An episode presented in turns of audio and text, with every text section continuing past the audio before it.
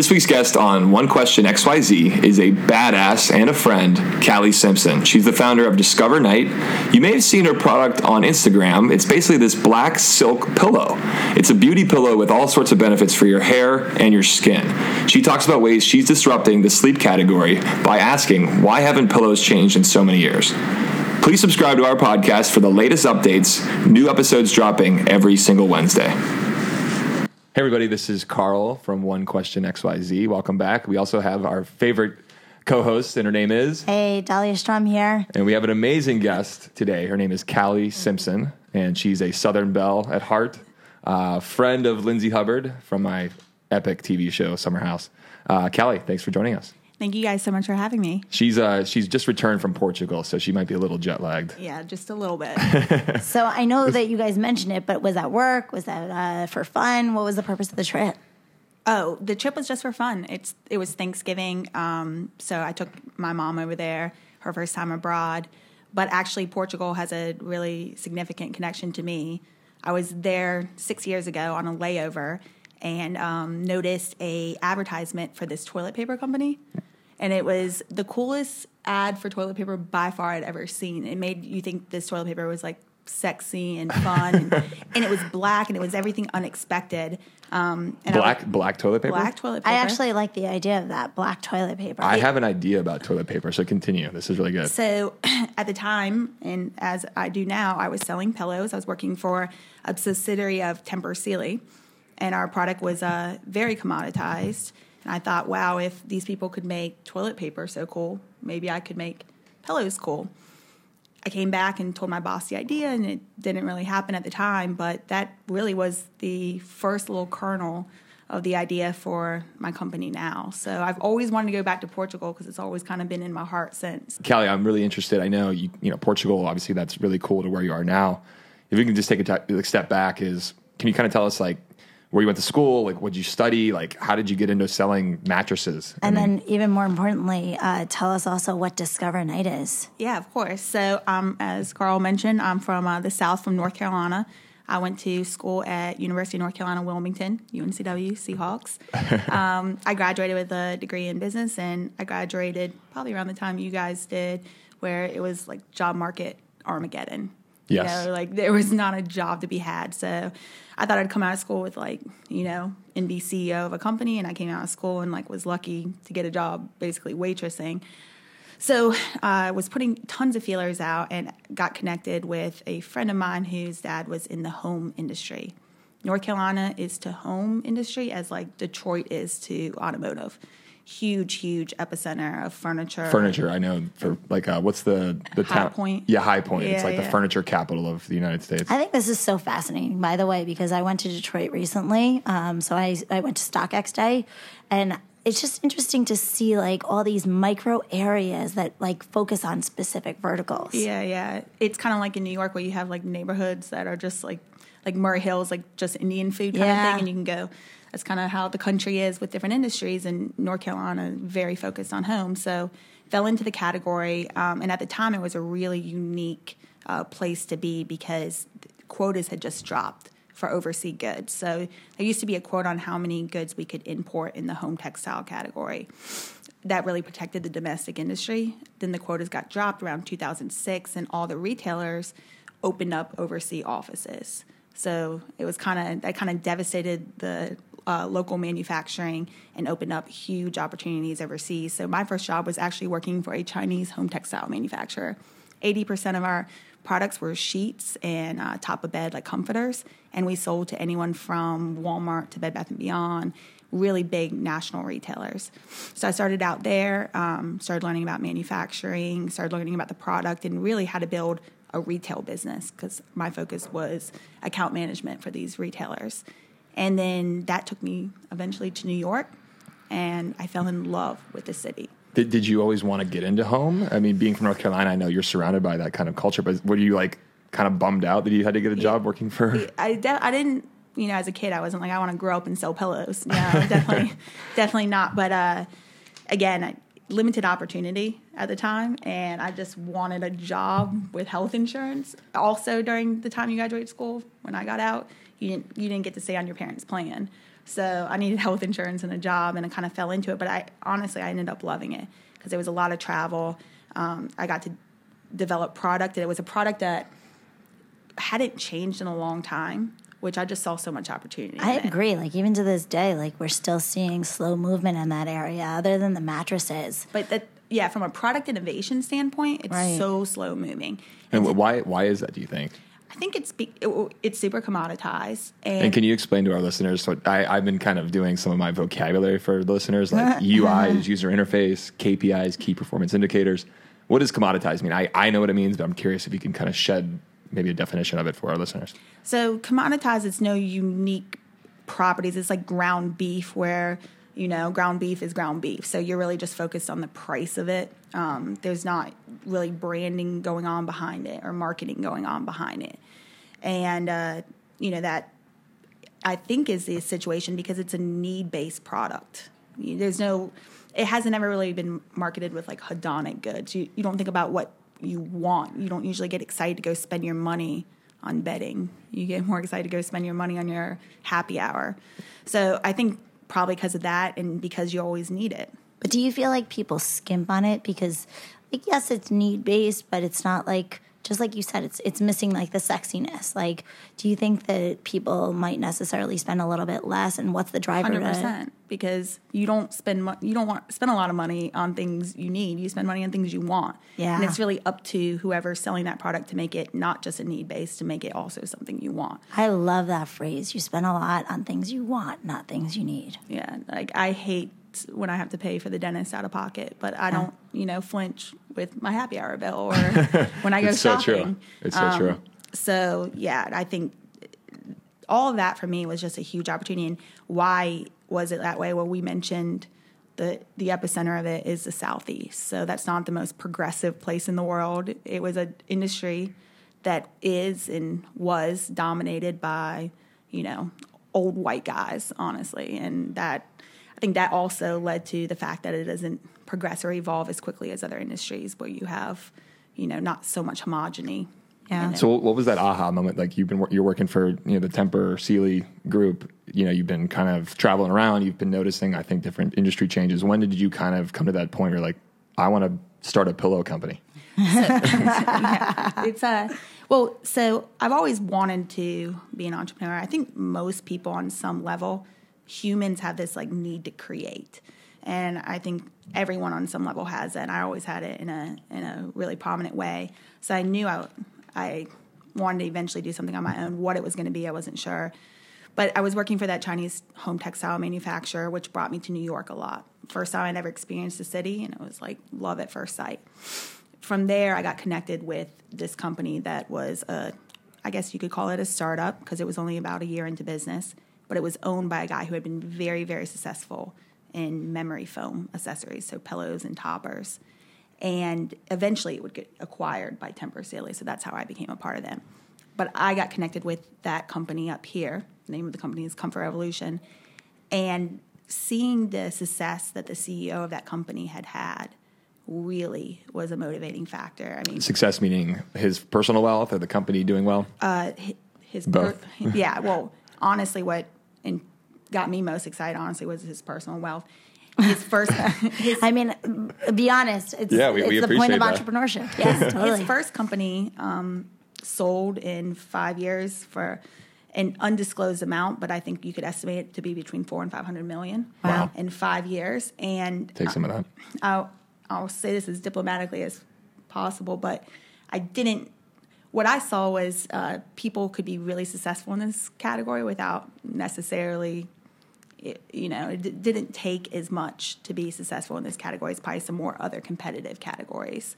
I felt like it was probably like playing dodgeball with kindergartners. Like, you know, you could kind of I love your. You I can love just how win. candid. I love how candid. This is great. I- set set yourself up to really, you know, so when you're in that kind of environment, of course, you're like, gosh, I can I can do this. And why shouldn't I do this? Look at what the reward is. yeah. So, um, and also, again, the category hadn't evolved at all. So you're seeing things and you're like, I could do this cooler. I could make this more fun. Why are we doing things this way? It doesn't need to be this way. And it, constantly having that kind of moment, you finally are like, all right, it's time to it's time to go for it. So actually, the point for me, like the real breaking point, was I got offered a big job back in North Carolina from actually my previous boss, my first boss out of college. He's with the uh, the biggest distributor and manufacturer of of home goods here in the U.S. of soft home goods, and they're based out of Fort Mill, South Carolina. And they came to me with this big job offer. I was 29, and I was like, okay, I could go back to North Carolina and I could live a very quality life on this salary. It was more than I was even making in New York, and you know, you get off work at 4 p.m. and all these great comforts. At the time, I had been had this uh, colleague of mine, and we had been throwing ideas back and forth for a long time. And I asked him for advice on should I take the job or not. You know, I think I'm going to move back, have this really quality life. And he was like, I look, I have this money that I have saved for a down payment for my home. If you want to do this, I believe in you so much. Like, we'll take this down payment and we'll use it as seed money. Wow. If you say no to this offer. And at the time, I don't know, it just felt right. So If I you did- didn't have that money, do you think you still would have moved forward with it? Um, I think at this point I would have found a way to probably do my own thing, but it wouldn't look like this. Um, and I think there's like pros and cons to that because when you're when you're taking that big of risk and you're bringing someone else along the ride with you, that's a lot of responsibility Huh, and that's I a agree. lot of pressure. Um, but it could be good pressure too, right? Like it motivates you to execute faster, stronger. For sure. Nothing. n- It's like when you see a movie and somebody is getting chased by someone and then they jump off the cliff. You, normally, you're not going to jump off the cliff, uh. right? But if you're getting chased by something scarier, you're gonna you're gonna take leaps of faith that you never thought you would take. I think that we're constantly doing that because we have the the fear of how big the risk is that we've taken. We, you know, failing is way worse, way scarier than ever not taking whatever jump we have to take to be successful. So it can motivate you in good ways as well, of course. So you did. He didn't buy the house, He didn't buy the house. and you guys seeded a. Now the initial idea. Can you kind of explain? Yeah. I mean, was it on a piece of? Was it on the back of a napkin? Like, how did this all? So I mentioned the the very, I guess, kernel first kernel- kernel of it came at that layover in Portugal, where I saw this toilet paper company, This isn't black toilet paper. black toilet paper. Actually, it Which, was. by the way, why why don't we have that in the states? we do actually like at one point Beyonce wouldn't go on her tour without this toilet paper. It became a thing. Wow. And I actually did like case studies on this company, and they were this small family owned uh, company that couldn't compete against these big, big producers and, uh, and distributors of toilet paper, and why everyone was price competing. And, you know, going left, they were like, let's do something totally different. Let's go right. Let's make this sexy and way more expensive and put ridiculous amount of quality and specs into it and see where that takes us. And they and they built this little niche for them and ended up, you know, uh, being very successful doing it. Now, are they currently still around? They are. I saw an ad from this week, and I'm I gonna was like, do a little oh. research on the black toilet paper. Yeah, I have a toilet paper idea too, which I can talk to you offline. I mean, it's a industries like it's that. not a bad idea. I'll give him credit. It hasn't been like it like kind of like to your point. I mean, it hasn't really been disrupted, and I love your thought where you're like, why are we doing it like this? Why is the mattresses? Why is home goods just kind of the same thing it's always been, which is price or maybe a little bit of the quality angle, but most importantly, it's like how much is it going to cost me versus like I actually like this because it makes me feel a certain way or I identify with that brand. Exactly. There's so many industries. Like toilet paper is a great example. Pillows was it for me. So many ones that I think there's so much opportunity in it where nobody's put really thought into into the product or into the way the story is told. So that was one part of the inspiration. Um, and then when we started going to the development process, that was very intense. Our, so our first product is a line of pillows, and it's pillows and a pillowcase. They're sold together and the pillowcase is silk, so it actually has nourishing properties for your skin and hair. The pillow itself is this really airlight memory foam. We worked with foam engineers on developing. It's incredibly, incredibly comfortable.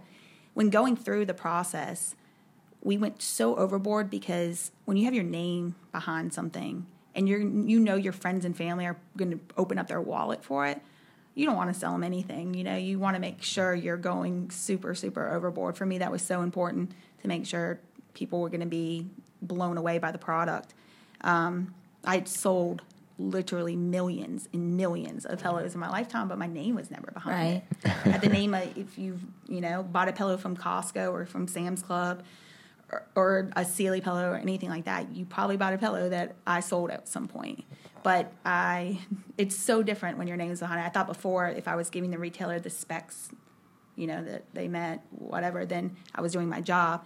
Now, if I wouldn't personally pay the price that I'm selling for it, and if I'm not okay with, like, my mama open up her wallet to pay for that, then I'm not okay with selling it. I wish you could have gotten some cred because I don't know if you saw that the most recent episode of uh, This Is Us, but they he so she got really upset that she left her silk pillowcase at home, and he didn't understand, and he didn't make a big deal about it. But he specially had a silk pillowcase delivered to the hotel room for her when they arrived. So I wish that you could have gotten the cred for it. Yeah, it would have been a great little product integration. Yeah. Uh, no, where did? Sorry, I don't want to cut you off, Tyler. Go no, ahead. no, no. I was just gonna say, like, why is silk so important for people's hair and skin? So, silk has two different benefits as it pertains to your skin and hair. One, it's chemical composition. It's actually it's 100% natural and it's made of complete proteins. Uh, two proteins called sericin and fibroin. Super, super compatible for your skin and hair. It's pumping it full of proteins and, and good stuff, and it's actually why it's used in healthcare so much, like as wound treatment and stuff, because it's so compatible with the human body. Um, the second is the physical composition. If you feel silk, the feeling of silk is very, you know, lush, soft, smooth. it, it is. what- It is what it, it's silk. Silky, yeah. Like it's that's what it feels like. So It's- it's not going to be abrasive on your skin and hair, whereas other materials like cotton, being the most prominent um, one used in bedding, it's pretty abrasive. So it's scratching, it's dehydrating. It's actually what's causing bedhead. You know, it's always funny when we say bedhead, but it should be called pillowhead. You know, Yeah. it's actually what's causing that during the night. So that's stripping your oils. And um, women of color really get the story. Really get the story. I don't know. I didn't watch the episode. Oh yeah, that's that was how it related back. Yeah, So and it's like their hidden secret. Like they just know. Yeah, yeah, and it it's weird though because it's it seems like a newer story I think for our generation. But my grandma was one of the first ones that got it because I guess she used to like wrap her hair in silk scarves. I think maybe still does Yeah. to, to um, maintain her hairstyle. So at some point it kind of got lost in more of the mainstream story, and I would probably I would hypothesize that's because there's not a huge brand behind silk like Cotton's doing like cute commercials with like Zooey Deschanel, like Cotton's Fabric of Life. Right. Silk doesn't really have that kind of marketing power, but it's the most amazing textile there is. Is there a, a from a cost perspective? I mean, obviously you didn't care about the cost because you wanted to make the most amazing pillow with all the benefits. But it- is silk more expensive than cotton? It is very, Very yeah, expensive. yeah, Yeah. It's it's definitely expensive, but But that being said, so like it's supposed to be good for your skin and wrinkles too. So if we're spending that much on skincare, Thank you. Maybe this saves a little bit. But I don't even know how is it good for your skin.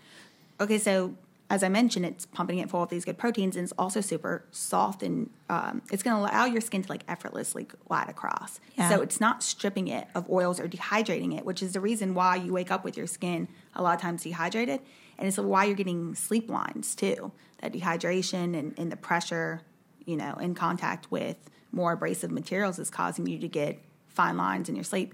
Dermatologists have told me they can tell what side you sleep on Wow. based on Wow. and then um, at one point, the American Academy of Dermatology said, okay, the three things that are most proactively aging you. One is sun. We all know that.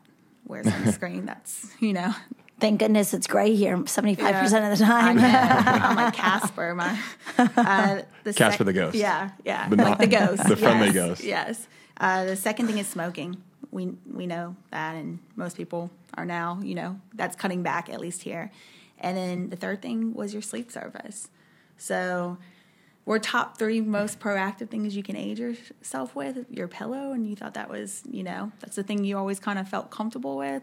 You you kind of got to think twice about it, and you're spending one third of your life. Not to sound like a soapbox, like I know this all, but it is. It's crazy. You can't name another product that you will come in that intimate contact with you for that long. No, I agree. I So- just I think that it's underrated, right? Like So we don't underrated, yeah. we don't even realize how important that is for us, and especially like right down to if you get enough sleep for the day, are you feeling rested, regener- regenerated, right?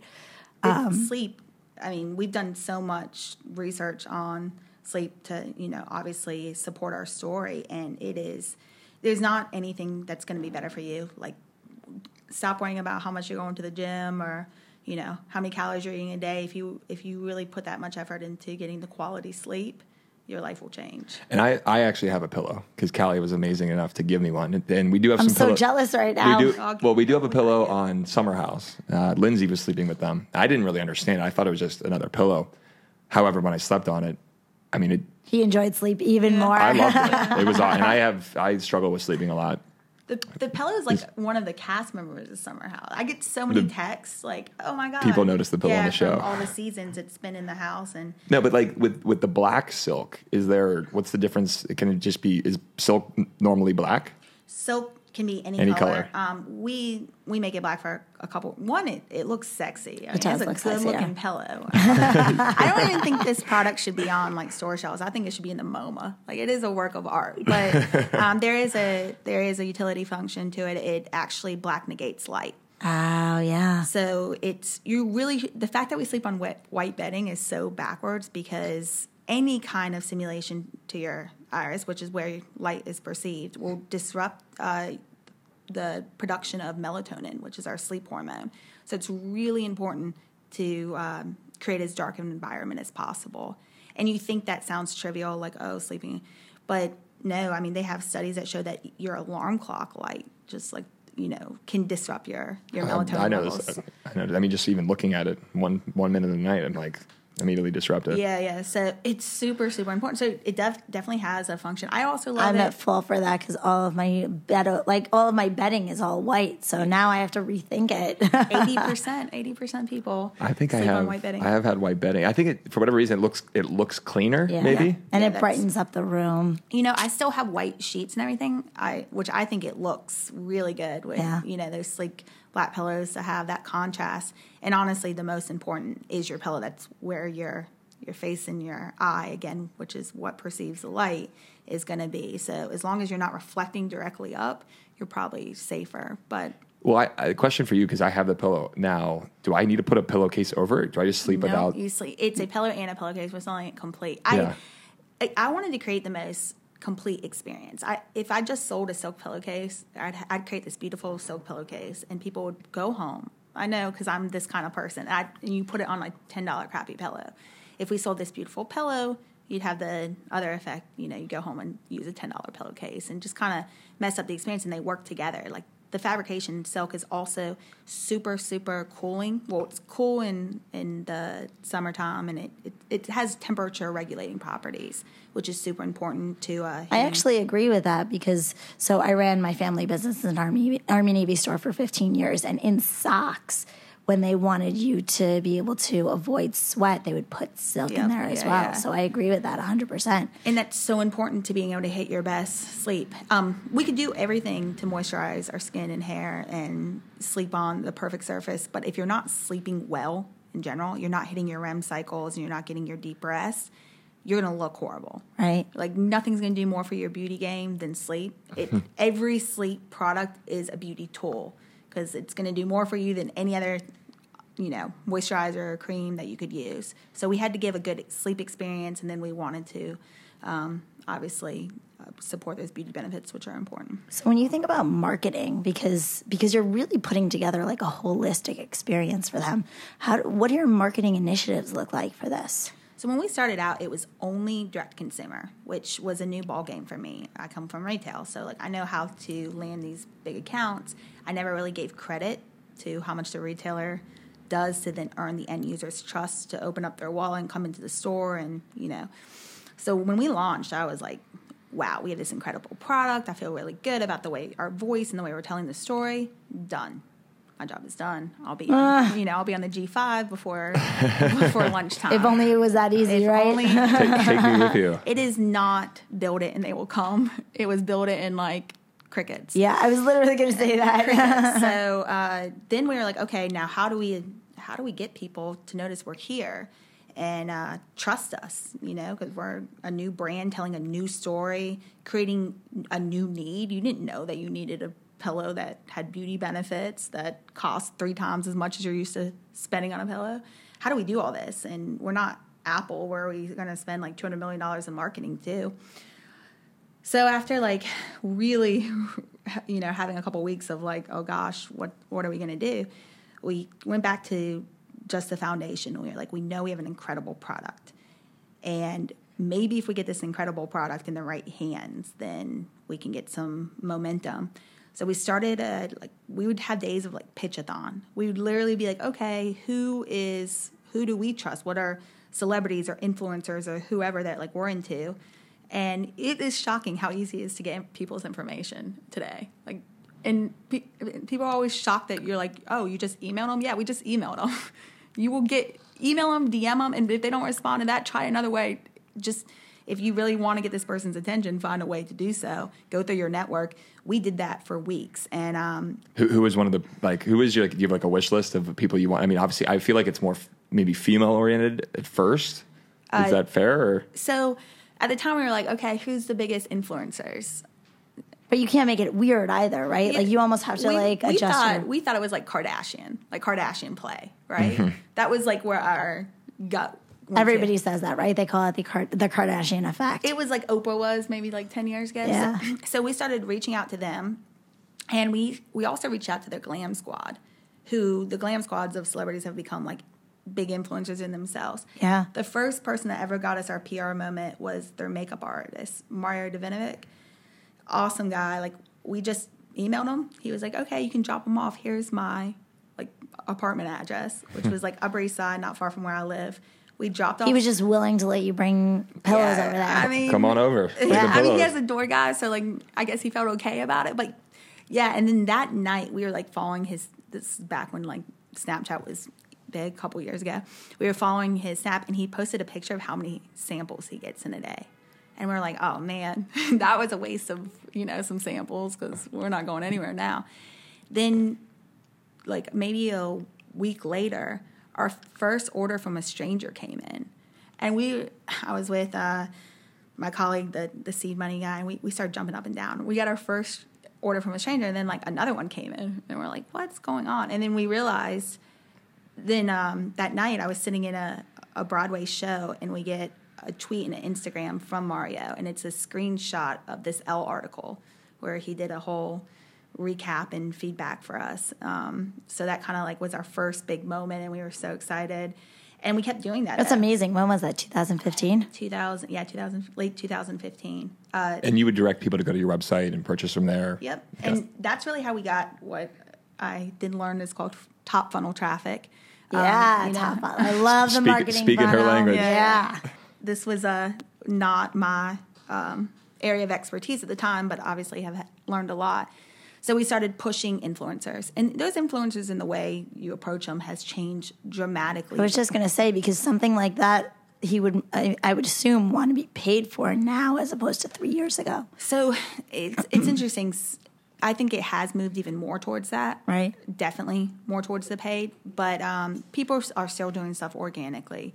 It's definitely harder, and um, it's more of a crapshoot than it was back then, where a lot more people were willing to because now they're signed by agencies and they're not allowed to. Even if they love the product, they're not allowed to promote anything unless they go through, you know, they have The contracts. proper channels, right? So um, yeah, it's not it's not easy, but it wasn't even easy then. There was still the beginnings of that. Um, and over time, we've kind of pivoted. Really, though, the people who are the most influential have become less. Well, who you would think are the most influential, the ones with big followers. I've really s- seen their audience become less sticky over time. I'm seeing a big move towards micro influencers, Yeah. people with more curated audiences. And the great thing about those people is a lot of times they're not represented by agencies, and you can work with them. So, like, what does a micro influencer look like to you? Um, I don't know if there's an exact amount of followers or whatever, but it's somebody who's, I would say, um, you know, probably at least around 20 to 100,000 followers if we're talking about Instagram. Could be a little bit more, but their engagement level is always really high. Um, I think like 1 to 2% is up to 3% is like, if you see someone with a 3% or more engagement level, and a, they have a curated audience Right. and you really we actually made up our own algorithm not too long ago for like all these different things and how we were seeing um, return on those people and kind of figured out a way to made up like a whole point system to curate which ones I want to learn about this. it's it, it, it was so many different variables it was how many followers, how much different, what's their engagement rate. If they have a website, what's their Alexa score? Yeah. On that, that was always huge. You, because I mean, I don't. Have, this isn't news to anyone, but obviously you can buy followers. Sure. Yes, you can. You can buy likes. You you even want to see too if their comments are, you know, all like um, emojis. No, that's that's not a play. You want like real comments, um, and like you can tell how authentic they are.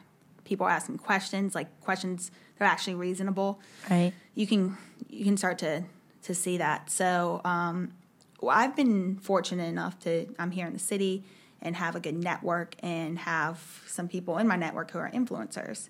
So a it's always going to be the you can't fake anything pretty much, right? Like it's always going to be best if you can find someone who has a connection to you, to the brand, to the story, to the product. Um, because the way they're going to tell the story, you just, no amount of money in your ad budget is going to be able to recreate that authenticity.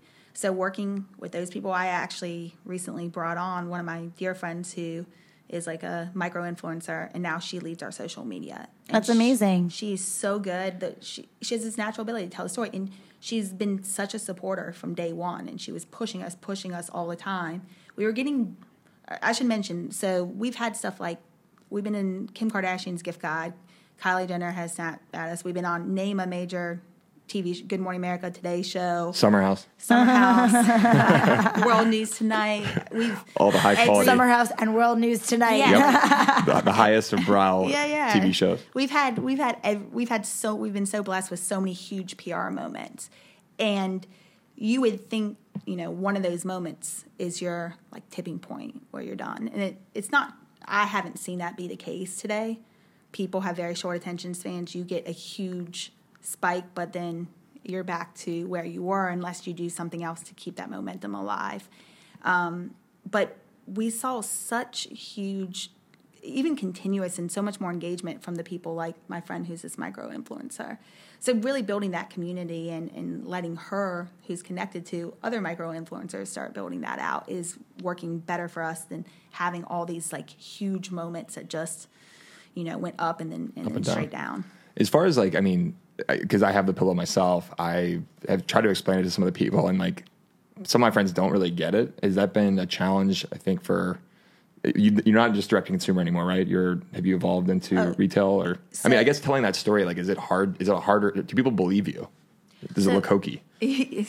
And then is it is it more long winded, right? Because there's a lot of educational elements around that. I mean, that's our biggest issue. Is like we over develop the product, and unfortunately, you have to move people slowly. You know, you when you get into Because you're shifting their mindset. in so many different ways, and that's a huge. Yeah, we have this incredible experience, but there's so much to tell. Which story do we tell? Do we just tell one? Does that justify? So, yeah, it's it's still evolving, and we've expanded with more products. Um, we actually now have like a good, better, best story. So we launched a brand called Shine, which instead of silk, it really focuses on satin, which allows us to expand the story to uh, much more um, palatable different- price points. different price point, okay. So and through that, it's really opened up our our ability to distribute to a lot of different retailers. So we're sold everywhere from like with Shine, CVS, Costco, QVC, Bed Bath and Beyond, Bloomingdale's, Anthropologie. I mean, normally a, a brand doesn't sell to both Anthropologie and CVS, but because we've launched a sister brand, same story. The story is really the story. The overarching theme of our story is beauty made comfortable, Right. and we're doing that through sleep products. Um, but because we have two different materials we're using in two different brands, we can have a huge diversity in our distribution plan. I also like your tagline, sleep with benefits. Yeah, sleep with benefits. That's funny. it, I mean, beyond like, I mean, I know the mattress category. Obviously, here in New York, you ride the subway, you can't escape a Casper ad or a Leesa ad or a avocado. Tomorrow. You name it. Um, as far as your marketing strategy, I mean, I know you've kind of gone more maybe grassroots influencer. Is that something as you continue to grow? Like, am I going to see a, a Discover Night commercial or a Discover Night subway ad? I think eventually you have to you have to go that way. You know, um, to keep up with growing the way you want to grow, obviously you have to get your message to a broader audience, and there's different vehicles to do that. And we haven't leaned into the paid one as much. I mean, for our size company, we don't spend as much on marketing as a lot of ones, but most of them are VC funded, and they don't have to be profitable every year. Right. Um, we have to be profitable because, and we have to take salaries, and you know, there's a kind of a different vibe in the way we're structured um, that doesn't give us the luxury of of trying out a lot of different marketing vehicles and then not worrying if you lose some money in the process. Um, but now that we've kind of have had some proof of concept and have a distribution plan and have a few years of financials behind us, we probably will go that way. And I don't think. But what what motivates those type of purchases? Because I was watching Shark Tank the other night, and um, there was a company that spent over a million dollars just on Facebook ads, as opposed to like billboards or commercials. So so how do you decide where there's the most value? So you really have it's all businesses. When I've learned this kind of the hard way is trial and error. Yeah. You will get advice from everyone. I think everything can work in different scenarios. You know, for for some people, outdoor advertisement like billboards and stuff will will be the play. For some people, it'll be Facebook. And in general, it's all of them that need to work together. But not everyone has again the ability to invest in all of them. So where do you start first?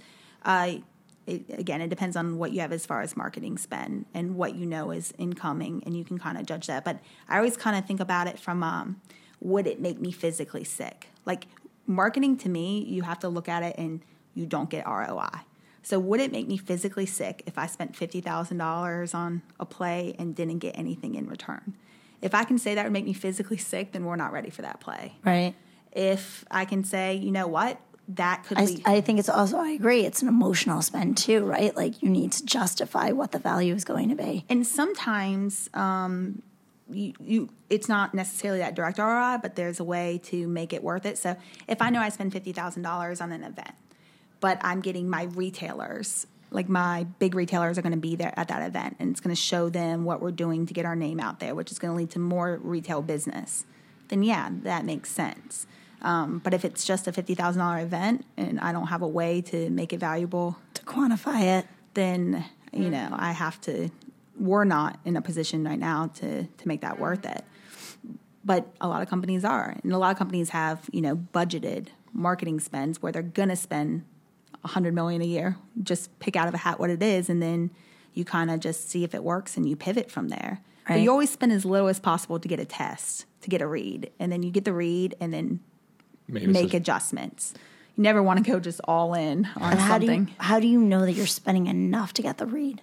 it's you know what there's no perfect formula and there's never going to be you start getting an emotional feel for things over time the more you do something the more you'll kind of understand how long it takes to have a read on it so you just have to trial and error it and um, be okay with you know sp- losing a little bit of money in the process it's part of figuring it out figuring out what the formula is And fifty thousand is your max, I'm guessing.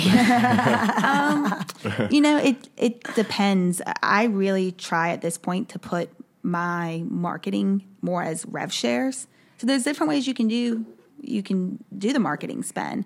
Um, you know, we've had marketing spends way more than fifty thousand dollars, but we've done them as rev shares. So if you're producing, you know, a few hundred thousand dollars from the play, then fifty thousand dollars plus might not is very palatable. But you want to know what you're producing first. So you, if you do it as a rev share, then it's kind of a win-win. right. So influencer marketing is a better driver for you in terms of capitalizing and valuing. Usually you can do rev shares on that, but I've found you can do rev shares on a lot of things. I mean, everything is kind of up for negotiation.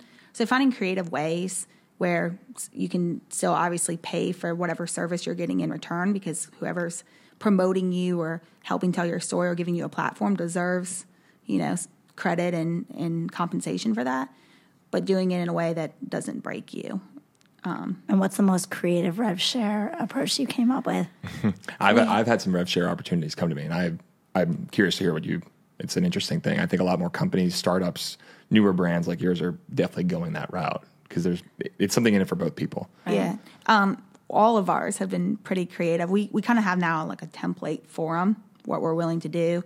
There's a lot of technology out there that supports that, so you can get on influ- influencer marketing platforms where they allow you like reward styles, one of them if you know the Instagram product, like like to know like it. to know it. Yeah, yeah. That's one of their products. Um, those kind of things are great. So really, though, you have to. You can't just get on a platform and take a break. Like you get on a platform that's a tool in your in your treasure chest of tools, and you take that to you know whoever you think is uh, somebody you'd want to work with, and you pitch them. You have to sell them on making it worth it, and you want to make it worth it for them. You don't just want to sell them and have them do it, and then be done because again it's not going to be one thing that makes your company Right. it's going to be more long-term relationships and being able to do this you know repeating the process over and over again um, so finding a way that you know after you know your business well enough to know what's going to work selling someone who they're going to make money on it my goal is anyone i work with for them to make money because then they're going to want to work with me again Absolutely. and uh, yeah, they're they're all creative, but you work with. I usually give anywhere from like ten to twenty percent of whatever revenue we're doing. That's a good percentage. I'll That's give really you credit. That's yeah. high.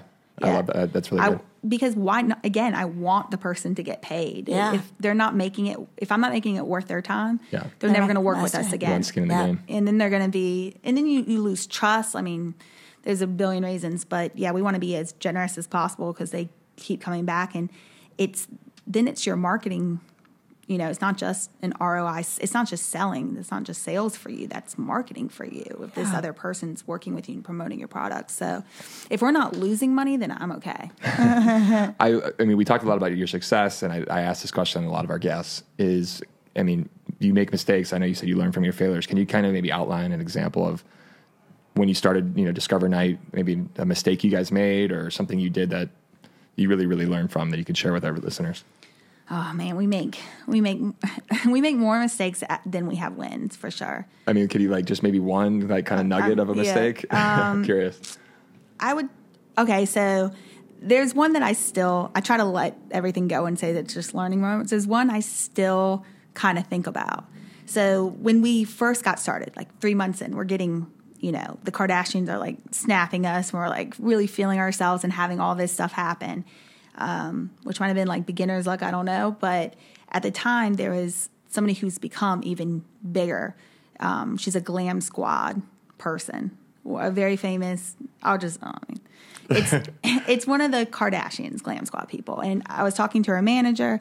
She was about to launch a company herself, and her manager mentioned, um, you know, maybe we could work out a deal where there's like, if you if you can't afford to do some kind of partnership, maybe we could work out a deal where there's like an equity partnership. And I'm like, not at this point willing at all to part from that. Because, like, 101 of business is people keep telling you over and over again, like, don't give up your equity, don't give up your equity. So that time I'm like, hard stop. Then later, probably our biggest competitor, in the, at least in the beauty category, she ends up partnering with them. I don't know the specifics of their partnership. And that company has blown up. Oh. So I don't know if it's a mistake because, you know, the we're not at the end of the story yet. But I always, I wish I would have been more open to exploring the conversation at the time and, Right. and, and vetting it out more before just getting scared away by, the, you know, the the term like equity partnership. If I maybe if I explored it more, so I think it taught me to be a little bit more open minded about things and to continue down a road until, you know, I've really seen that there's, I it shouldn't go for it. Do you think if they approached you now that you'd be willing to give up some equity? Yes. I was going to say a word in front of that. Yes. Yes. Because again, I see the value uh, in today's world of having somebody with such a strong network And a strong reach, And I've seen yeah. what they and I've seen what they've done for this other brand who, and then how this other brand has then expanded huge in retail. And to get your, you know, your product in retail, you're either playing, you either have a really strong brand and marketing story, or you have a price story. Right. So, how do you expand in any way without marketing unless you just want to become a commodity, which we already explained is not the best thing to become as far as a product goes? I was curious too. Like, I mean, I come from a software background where we basically helped companies collect reviews and product, you know, feedback from customers, but to be displayed on their website, basically direct to consumer online. I know retail. I mean, a lot of people say retail is dead. Certain brands, I mean, the Toys R Us's of the world are no longer. Where do you? I mean, I know retail's important, maybe within the beauty category, but is there kind of like you guys going to be 50-50 like online, retail? Like, where does that? Like, what's the percentage of? So this and year, also kind of like leading on to that is retail really that important for you if you're able to still distribute direct to consumer because then you're keeping more of your margins Yeah. And so to me, to me, why not do both? I honestly am a I'm a big believer in both. I could argue either side of the coin. Retail is dead. Some models of retail Yeah, are, are falling not off. all of it, but- but like there's certain channels that still matter a lot in retail, like the drugstore channels, for example. People people talk about millennials all day long. Baby boomers have a ton of money and nobody's marketing to them. i and, agree And it's such a missed opportunity and by the way, the places they used to shop are dead. Yeah. So like they just have all this money where to spend it. I mean, QVC for us was a monster, and it the millennials aren't watching that. Um, the drugstore channel, those they have ten prescriptions, and they have no nothing to do with their day, so they're just up and down those aisles all day. i don't fall into that category and that was still me the other day Yeah, I mean, I, I mean, Duane Reade is like one of my favorite places. Like, sprinkle my ashes there. I love just spending time in those, you know, going up and down and seeing what they have. I think, they get you because you have to wait for your prescription, right? So if you're waiting, you might as well just look around and then it's all impulse purchases. Yeah, and I, I think no matter how much technology develops, you're not going to take away an in person experience. And when you talk about the different generations, obviously it's important to attract a younger generation and always reach younger, but don't neglect the power that is still present, you Yeah.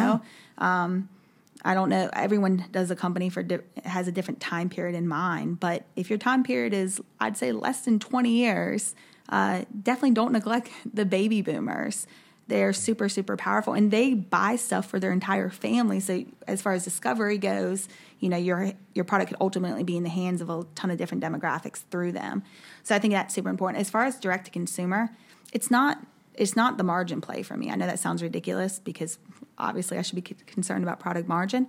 For me, what direct to consumer does is it allows me feedback from the end user. And no matter how much I look at sales from a like retailers will give you the sales. I'll know if it's selling well. But I can it's only conjecture as far as why it's selling well or not. I don't know that like there's loose threads on the pillowcase or I don't know that people think that you're supposed to wash the whole pillow. Like I'm not getting this kind of granular feedback, which can be so important to evolving my product. So I feel like the ability to connect with the end user um, and get that feedback and what that's going to do for your product development the development of your business model in general is super important. So you always want to have that. I love that. Yeah. that's that's basically what I sold as far as like being able to. to get really good feedback from your user is having the direct to consumer component. I mean, you're sending them an email to confirm their order. You send them a, maybe an email to ask about their purchase. They can comment on the page or whatever, but you get a lot more product development, So roadmap, much. and understanding what the customer is actually saying. It's the one thing that I just can't ever. We spend way too much time on. Well, I mean that's I guess up for argument, but on customer service because I won't outsource it, and we handle it internally with our small team. I love that. That's so important. I feel like that nothing makes me. I can handle the mistakes and losing money. When I when we I see an email come through that they couldn't get a hold of us or something, that's where like I get really really angry because you know these people open up their wallet for you and like I've been that angry customer who just wants someone to pick up the phone. yeah, just and- talk to me for a minute. yeah, and like give me feedback. I like give me um, an ear to listen to for my feedback. So I think it's and ultimately business is about trust, and I don't think people think every product they buy is going to be perfect. I just think it's important to take care of them if the experience is not what they expected. And I really want to make sure we always do that. And having that direct business is a gateway to, you know, also. Now, do you that. have like I I know we're going into a lot of the business side, but as far as the product experience, I mean, obviously betting people like typically walked into a store and laid on the bed to try it out. As far as your product, I mean, have, have people tried it and be like, ah, it doesn't help me?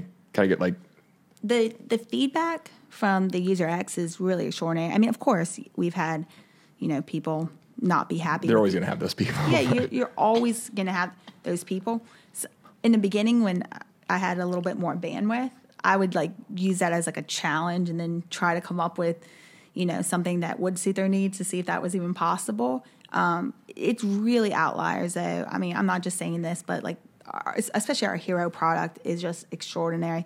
Now we have, as you always will, we have you know, sometimes issues with qualities, like I mentioned, loose threads and stuff. Um, as far as the the product, Yeah, but no one's ever after like a month been like, you know what, I'm not sleeping any better. My skin still sucks. I mean, no. Give me my money back. yeah, we've had we've had some crazy, crazy people feedback. people like want immediate um they want their needs to be met immediately right or So like if- we've had people like I mean, a recent one I can think of is somebody who said they've suffered from chronic migraines their entire life, and they were like, "I bought your pillow because I thought it would cure my migraines, and it didn't." I'm like, why would they think that that Exactly. Like we never have marketed Yeah. it's going to cure your migraines. I've never even spoken about the pillow and migraines. Um, but you know, people put their own narrative on things and have certain expectations. The thing is, we always take care of people. Like I don't even know if I should say this, but like you could have the pillow for ten years, even though that's not our policy. That we take the return, we're going to take the return. Yeah. and we're going to give them the money back. I don't really you want them to It's kind of like with a that. Was it experience. LL, LL Bean was like Yeah, that for a while, and um, Nordstrom's is like that Nordstrom's as yeah well. They'll Yeah. take back one of my anything. favorite stores great. And I think the- they've had to, as you get huge, I, you can have people abusing, you have to, but we're still at the stage where we can do those kind of things. And it's what's great about being at our stage. So I, I you know, I like doing that. And honestly, I, I don't want, it's not about tricking people into spending money. It's about giving them something of value and there being an exchange that both parties are happy with. And if one's not, let's, you know, reverse it. Yeah, so a lot of my students and um, just people that I've been in contact with recently, even the other day I had a call, are startups. Um, so one of the people that I just spoke to, she's a startup in jewelry, and she is very nervous and hesitant to take any marketing initiatives, right? She doesn't want to invest. She realizes that her budgets are very, very tight. So, like, even right down to giving people product, she's hesitant to do that. Do you have any advice or any perspective on that? That, um, you you got to take you got to take some risk and some leaps of faith on that especially if you believe in your product you should be okay with giving you know some away to to the right people because if it's as great as you think it is you will get some kind of return on that. It's so funny because we just had black friday and i was traveling and when i got back um, they were saying in the office how, how many orders came through from people we know. And we're like why? Like people that we've worked with on some level or um, influencers that we've worked with came back during they probably were waiting for the black friday sale and came back and purchased some themselves. And i was thinking for every product we probably given away because people love the product so much even if they're not promoting it they've come back and become customers how funny. so again, if you're super confident in your product, then you should be okay giving some away. And then, you know, if if you don't see uh, some kind of um, you know return on that, you probably want to like re-examine. Yeah, take a look at the product itself. Yeah, you might want to think about that because you're not offering something that uh, compelling enough.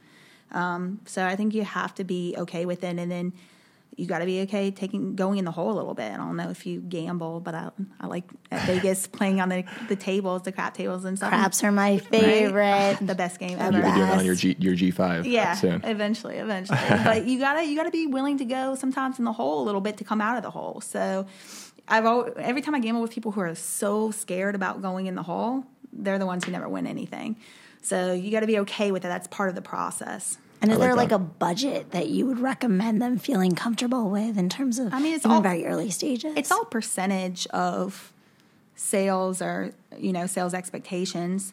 I typically think anywhere from like ten to twenty percent of your rev should be marketing. Um, I don't know what the baseline or like the key performance indicator for that, but but go back to 2015. What would that have looked like back then? we were a lot more conservative back then. Um, but probably probably more on like the let's see, I can think about this. Probably more on the like eight to ten percent, whereas now we're like twenty plus because that's where we've seen the return. Right. So whenever you start seeing a return on something, you want to keep pressing the gas to see how far it can go. Um, so start small and start getting some feedback, but be okay. I would say up to ten percent of what you expect to do on rev. Think about whatever your monthly rev is going to be, and be okay doing that. If you should go into a situation where you built out your retail to be able to absorb that. You have that in your product margin to be able to play with, especially if your product is direct to consumer. And if your product is direct to consumer, you need this marketing play a lot. So you have to have a budget for marketing. You have to be okay with going into the hole and taking some risk. And then just learn from it. Everything, no matter what, will be a learning. The failures will be just as big learning opportunities as the wins, probably bigger. So what's um, I mean, obviously I love my pillow. Thank you again. Down the line, I mean, obviously product development, you're getting feedback. Um, where does the next year or two look like for Discover Night? I mean, you guys going to expand into other parts of the mattress or sleeping category? So we've already expanded. We went from one initial SKU to probably about 30, 35. Wow, amazing. And we've gone, uh, so, and we started out with one manufacturer. I think now we have six or seven manufacturers in our matrix. So tons of product expansion. A lot of that's been driven by our retail partnerships. But we're going really hard, more in the beauty category than even bedding. Um, beauty, there's just so much fun things to do with it. And we make products that are not they're not cosmetics they're not specifically for women because again it's like a beauty make comfortable story so they're products that are just wellness products that can be used by you know either men or women and they're really kind of like a, for like the lazy person i would say because i'm kind of lazy you know um, so i kind of i make products that i would use nothing like I feel step. like you're not lazy. I think that's uh, like it's a wrong category. It's more along the lines: how do you make your life easier? Like, what? How do For you sure. simplify it? Right. But I'm like definitely the person that takes Ubers like uh. ten blocks. You know, like, I like to like. But it's making your life easier, right? Exactly. Yeah. Exactly. Um, so yeah, but there's no like seven step, you know, products that you have to use. Our newest product is a sheet mask. Um, sheet masks are great because if you do like masking and that kind of experience Obviously, it's much easier than like a mud mask or anything that creates a mess. But the issue with sheet masks is they dehydrate your skin really bad. So you're not supposed to use them more than a couple times a month. Ours is actually. I didn't know that. Yeah, it's a uh, that's you know, I think they got really popular and they're super easy to use. So you could, there's people who are like, oh, I do it every day. But yeah, just could, as an FYI for our listeners, Kelly has really good skin. Thank you. Thank you. Thank you. Thank you. Well, the sheet mask though um, is actually made from a piece of silk fabric. Oh. So it doesn't dehydrate your skin. It has all those amazing properties. You can use it as much as you want. And we're we're really leaning into silk and even satin being our technology. I'm obsessed with the fabrication. I think it's awesome. There's so many different ways we can we can infuse it into everyday products. But I would love like ultimately like making a mattress that has like you're absorbing your vitamins while you sleep stuff like that. Like I would love to go into that. I would love that too. when we all, you know, when we have can it teach proto- me how to work out while I'm sleeping yeah. too? I mean, we're always worried about like more hours in the daytime, but you have this nighttime that we're yeah. that we could optimize as well. So I see us going in so many different ways. I really don't want to put, you know, uh, a limit into what we can and can't do. Uh, just so it's products that I would actually use and open up my wallet for and are making our life easier and providing value, then we're on the right track. So, one last question um, do you have any sales or marketing advice for our listeners that, especially startups, that you could offer? The best advice I ever got was very random. Very, very random. Actually, I'll, I'll tell you who it was Rohan Marley, Bob Marley's son. Oh. Randomly. That's cool. Hey, Mon. yes. Sorry. Randomly, we met him um, through a network and we, we ended up having a meeting with him our very first week of business and he has he's That's not a bad person to have a meeting with. and he's, he's like you know a pretty eclectic guy. He insisted on having the meeting at his at his apartment. So we go over to his apartment. You know, he's Bob Marley's son, which is cool.